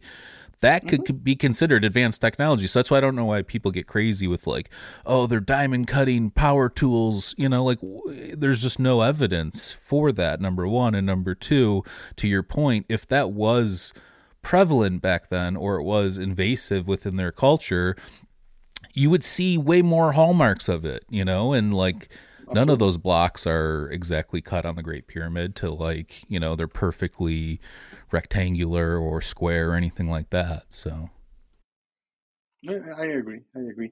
Now there there things are hard to explain, right? Like there's a lot of uh, precision on symmetries on statues and things like that, and there's a lot of analysis, right? Like the Christopher Dunn has done a lot of that, and they're very compelling things when it comes to, for example, you look at the symmetry of a marble's face that is like two meters tall or something, and and then you look at the eyes, and the eyes are symmetrical to the uh, hundredth of an inch or whatever it is like that, right? You you wouldn't ballpark that, right? Like you, you have to have No, that was like their Da Vinci that probably did that, you know? Yeah, but even Da Vinci, right? Like, like, and, and the other thing is that is interesting about precision, right? Is you precision is a product of function. Like, you you don't use precision unless you need it because it requires a high effort. You see what I mean? Like, Yeah. like, Yeah, absolutely. Like if I if I want to level something to the micrometer or whatever, right? th- there has to be a reason for doing that otherwise i wouldn't do it uh, so so they're, they're kind of compelling ideas uh, uh, there that I, I don't disregard at, at face value but their hypothesis again is, is only that right like and, and i'm open to, to suggestions but but hypothesis I think what both you and I are saying is just that you can't apply what our idea, our idea of what technology is to them or advance to them because we've gone kind of a completely different route here, right? So, Correct, correct. And and then the other thing is like a place like this, as I mentioned before, this is we have a lot of writing right by uh, Greeks and and Romans uh, that live at the time of this temple, right? And and even before, three hundred years before the construction of this Yeah. temple. yeah. So so so we we don't ascribe, for example, to the Romans the idea they had electric light, right, or or uh, levitating powers on things, right? But we ascribe that to the Egyptians, which in this case they're contemporaneous at this time, uh, and it's fascinating. And I think the reason why we do that with the Egyptians and not with the Romans is that we kind of know the history of Rome because it was written and uh, we have all Yeah. the philosophers and Yeah. the big people. So so it's not it's not such a big mystery as this because But- we didn't forget how to read them, right? To that point, though, too, I think that if you were to extract some sort of mysterious thing from that, that I think that's why the Greeks would go to Egypt to learn. Like the first, what you would consider natural philosopher Thales went there and supposedly recorded and figured out mathematically the height of the pyramids based on, um, you know, the position of the sun or something like that. I forget. There's like a little story there, but um, to that point, the Greeks used to go to Egypt to learn, you know, mathematics and uh, you know some of the more esoteric stuff, and they would come back and then they would apply that to their own society or life or whatever. So that influence is heavy for sure. But I think that that mystery school thing, I think if you're looking for like mystery and stuff, there's more in that regard in the mind and consciousness than there is in like again the application of building and things like that again not that it's not phenomenal it's obviously phenomenal it's artwork you know but Mhm. i just think in in terms of you know when people are looking for mystery i think that it lies more in us the mind the the you know the consciousness the the mysteries of reality and things like that if that makes sense Now this is covering mystery, right? Like the, the for example, this this on quotes light bulb is shrouded with mystery, right? Like we truly don't know what like the, the full extent of what this means and for that extent like uh, many of the things that we see we don't comprehend them and we, we have kind of vague ideas of what they are but that's the extent of it and and they're fascinating they're mysteries on, on their own and, and they're incredible Yeah, absolutely. What what's something that you did you learn something um, through the process of doing this, like something about the Egyptians or something, um, something that you just wouldn't have expected or something like that? Mm. Yeah, I had an insight, and I think this is a beautiful insight on, on, on Egypt that once once you, you understand that it's obvious, but is is something fascinating, and it's this idea. The idea is that to us, language is a utilitarian thing. We use language just to communicate, and, and that's it. Uh, and we live in a world today where meaning is kind of gone uh, because, like, the ideology today is that we're a speck of dust lost in a wing of a galaxy in a insignificant planet among billions of stars among billions of galaxies and we're just an accident a cosmic accident and that's what we are and that's the ideology that we have today of who we are mm, imagine for a second or for a moment that your language and the sounds of your language were the names of your gods. For example, Ra is the sun, right? It's the, the name that you use to, to, to, to name the sun, but it's also the name of one of the major gods in, in Egypt. And imagine that every sound that you produce is the name of one of your gods. What do, that would mean is that any word that you utter is comprised by the names of the gods. So, so when I name something, the sound that I'm producing to name that is divine because it's comprised by essences, divine essences of the gods. If that was our language today, a table wouldn't be just a table, would have a divine aspect because It'd the be name like God's table. right? Because the name is comprised by fundamental divine attributes that are the names. So when language is divine, then anything that you name is imbued with the divine essence. So all of the sudden, you don't live in a world made of cold objects and utilitarian objects, but anything that you can name, and by definition, that means anything, is divine. So all of the sudden, you live in a world made out of meaning, in a world full of divinity. I That think that's, that's beautiful. Yeah, that that's a beautiful thought, and I mean it's true. We live in a world where I think people are kind of reaching right now. They're looking for whatever, you know, religion's still there, but it's kind of not as prevalent or popular as it once was throughout history. Mm-hmm. So, I think we're in a time where you know, I can go back to the like Plato's dialogues where you know Socrates is talking about uh, the most dangerous man is the man with that believes in no higher power, and I think that that's kind of where we That's are. we are now. That's who we are now, and it's scary. And I think that that's it's a reflection of what you're seeing out there. And I think that to your point, um, it's looking back to like these people, and then even going back to language. I talked about altering our consciousness. Now you're talking about it and its importance in relation to spirituality and like an essence of you know who we are or whatever. And I think that I just think that um, you know you can never go back and do it.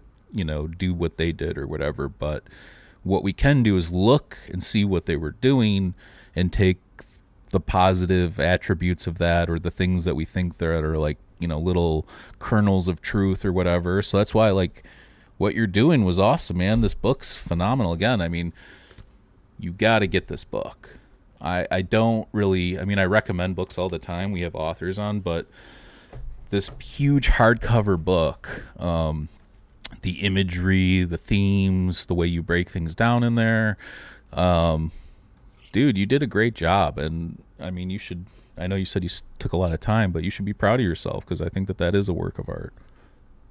Thank you so much. It's a tribute to, first and foremost, the thousands of souls that work on this temple, and we don't know their names, but they left their legacy there, and I think it's a tribute to them.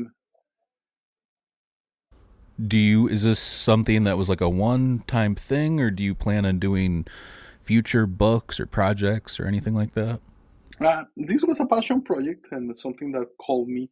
Like, like making this book was a call that I had, and I had to make it.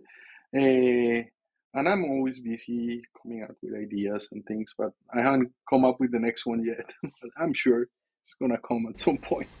oh i'm sure do, I, I mean how many times have you been to egypt to to Uh, four times. four times is, is it something you just are you going to keep going back there is that something like you keep Uh, probably, I would. Yeah. Yeah, it's, it's a remarkable place, and there's so much to learn and, and see.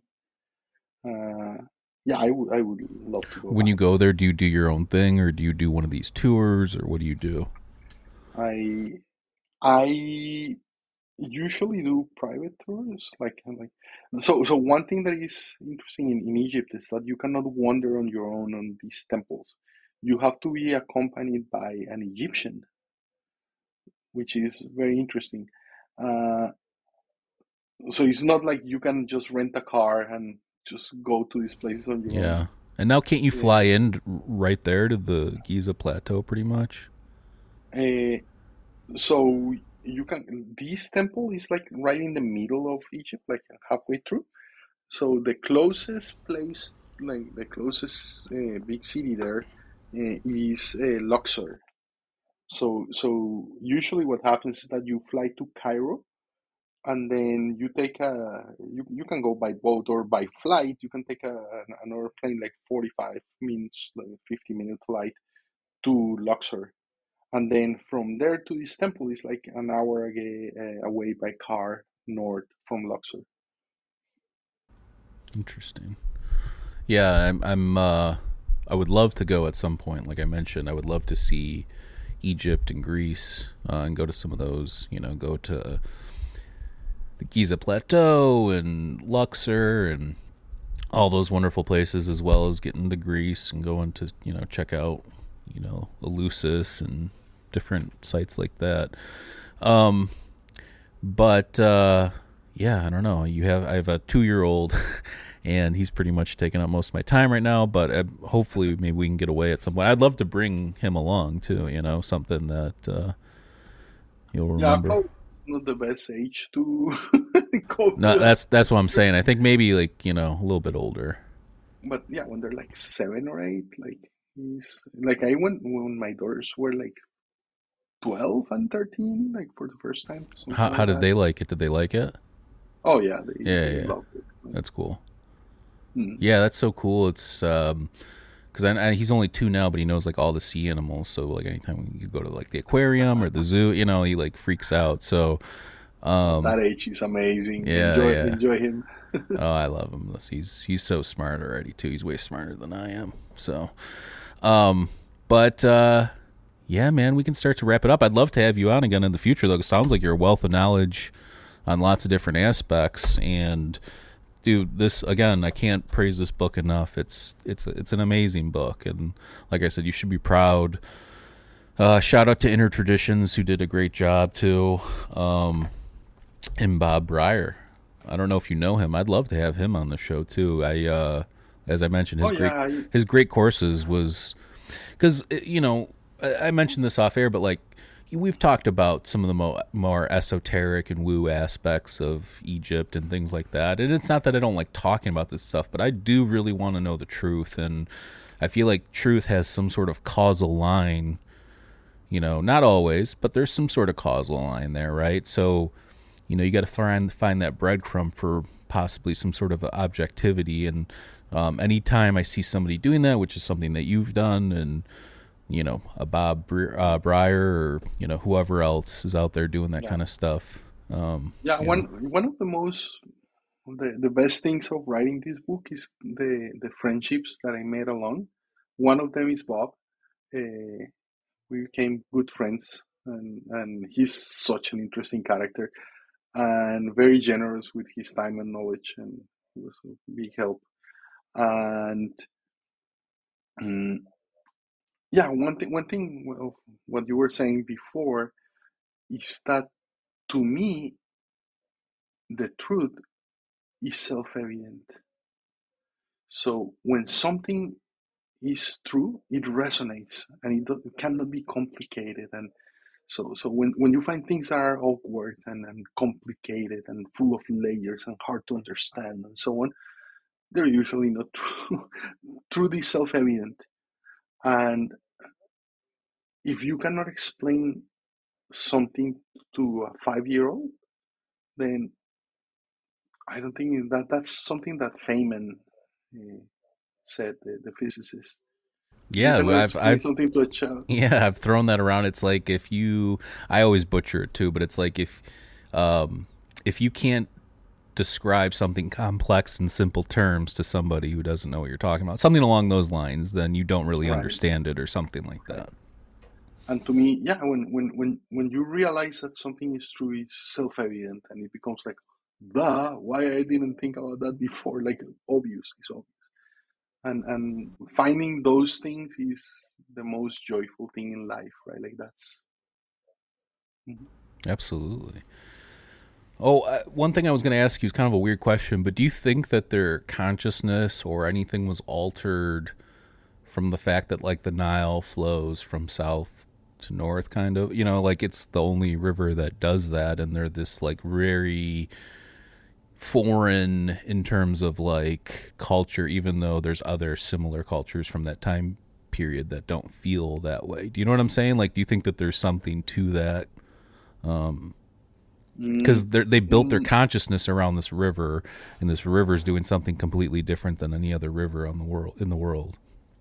hmm mm, never thought of that. I, I have to, to ponder about that. I, I never, never, never thought of that idea, but yeah, definitely their philosophy and their ideas and their myths and their legends and everything revolves around that river.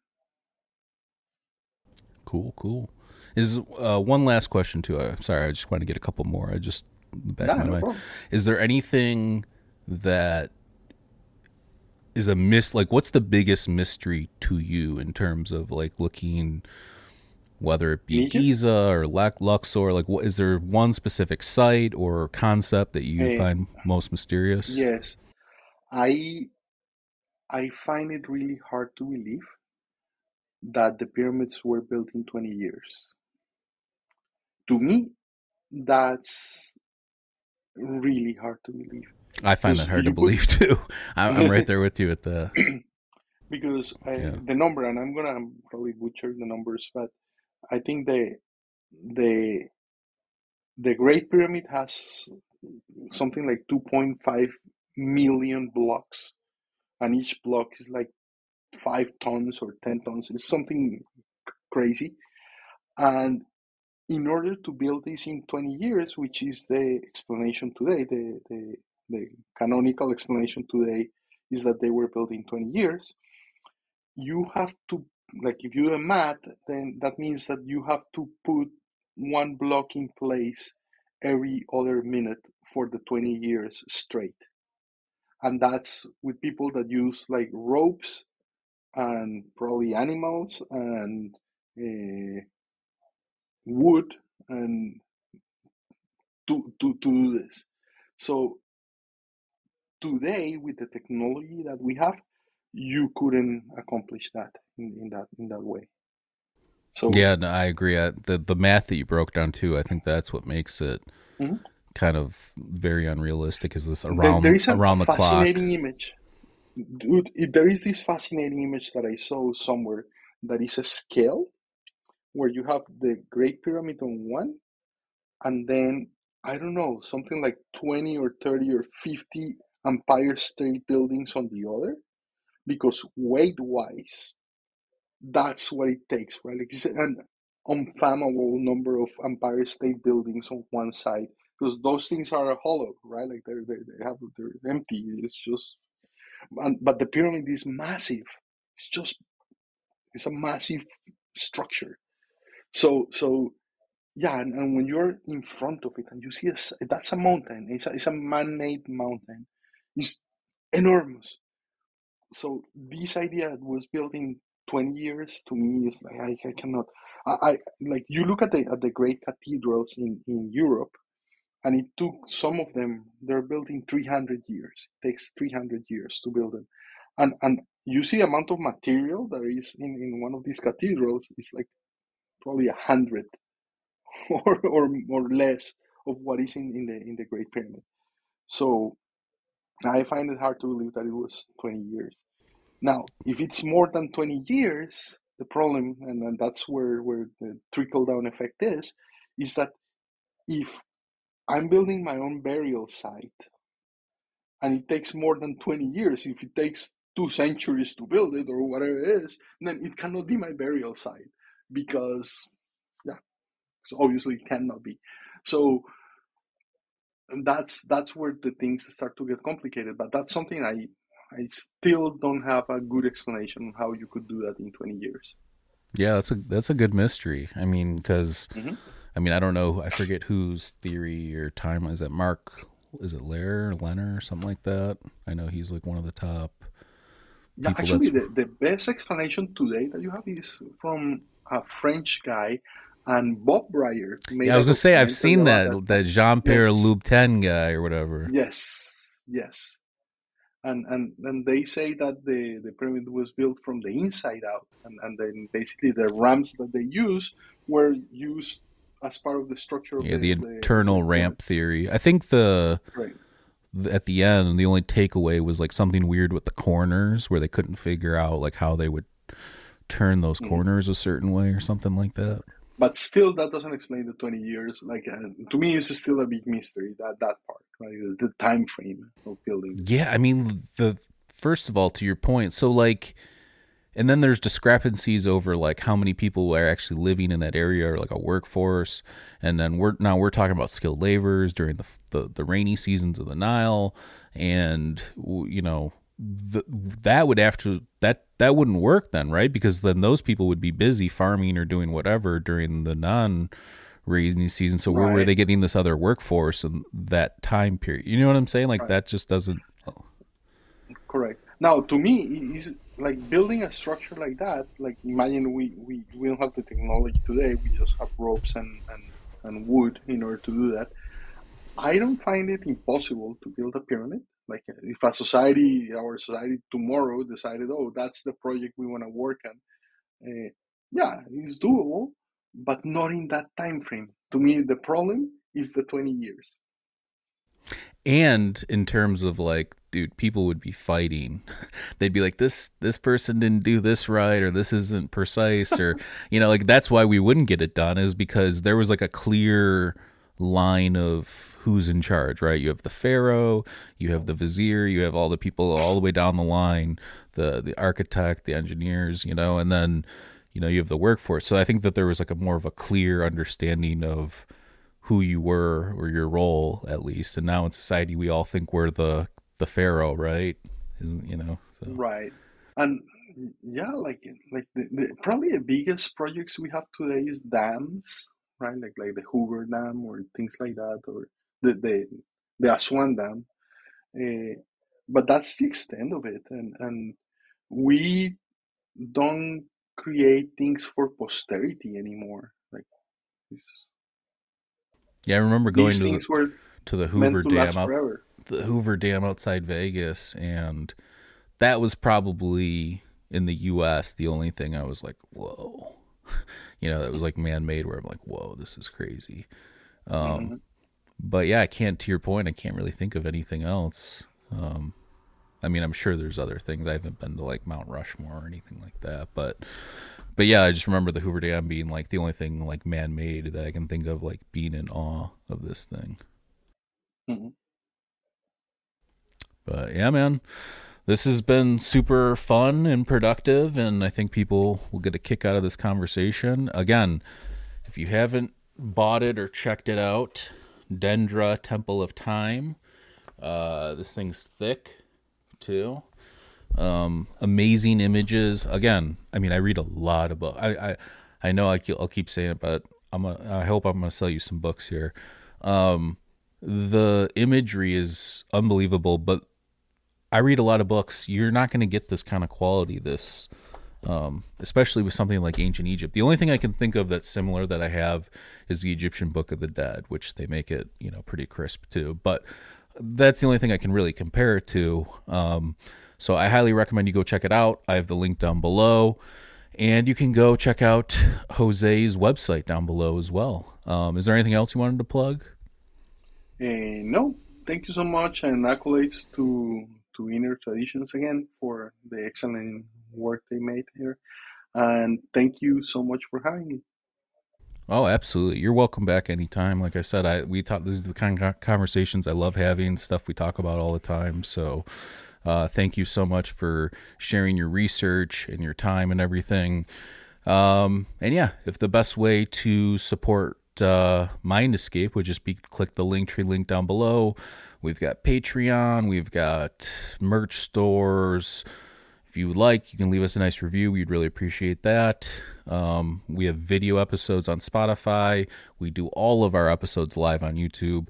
Uh, and then we have video on Spotify, and we're on all podcast and audio platforms as well. So uh, I just want to thank you again. Um, and uh, yeah, I think the next episode we have coming up will be Tuesday night at 10 o'clock.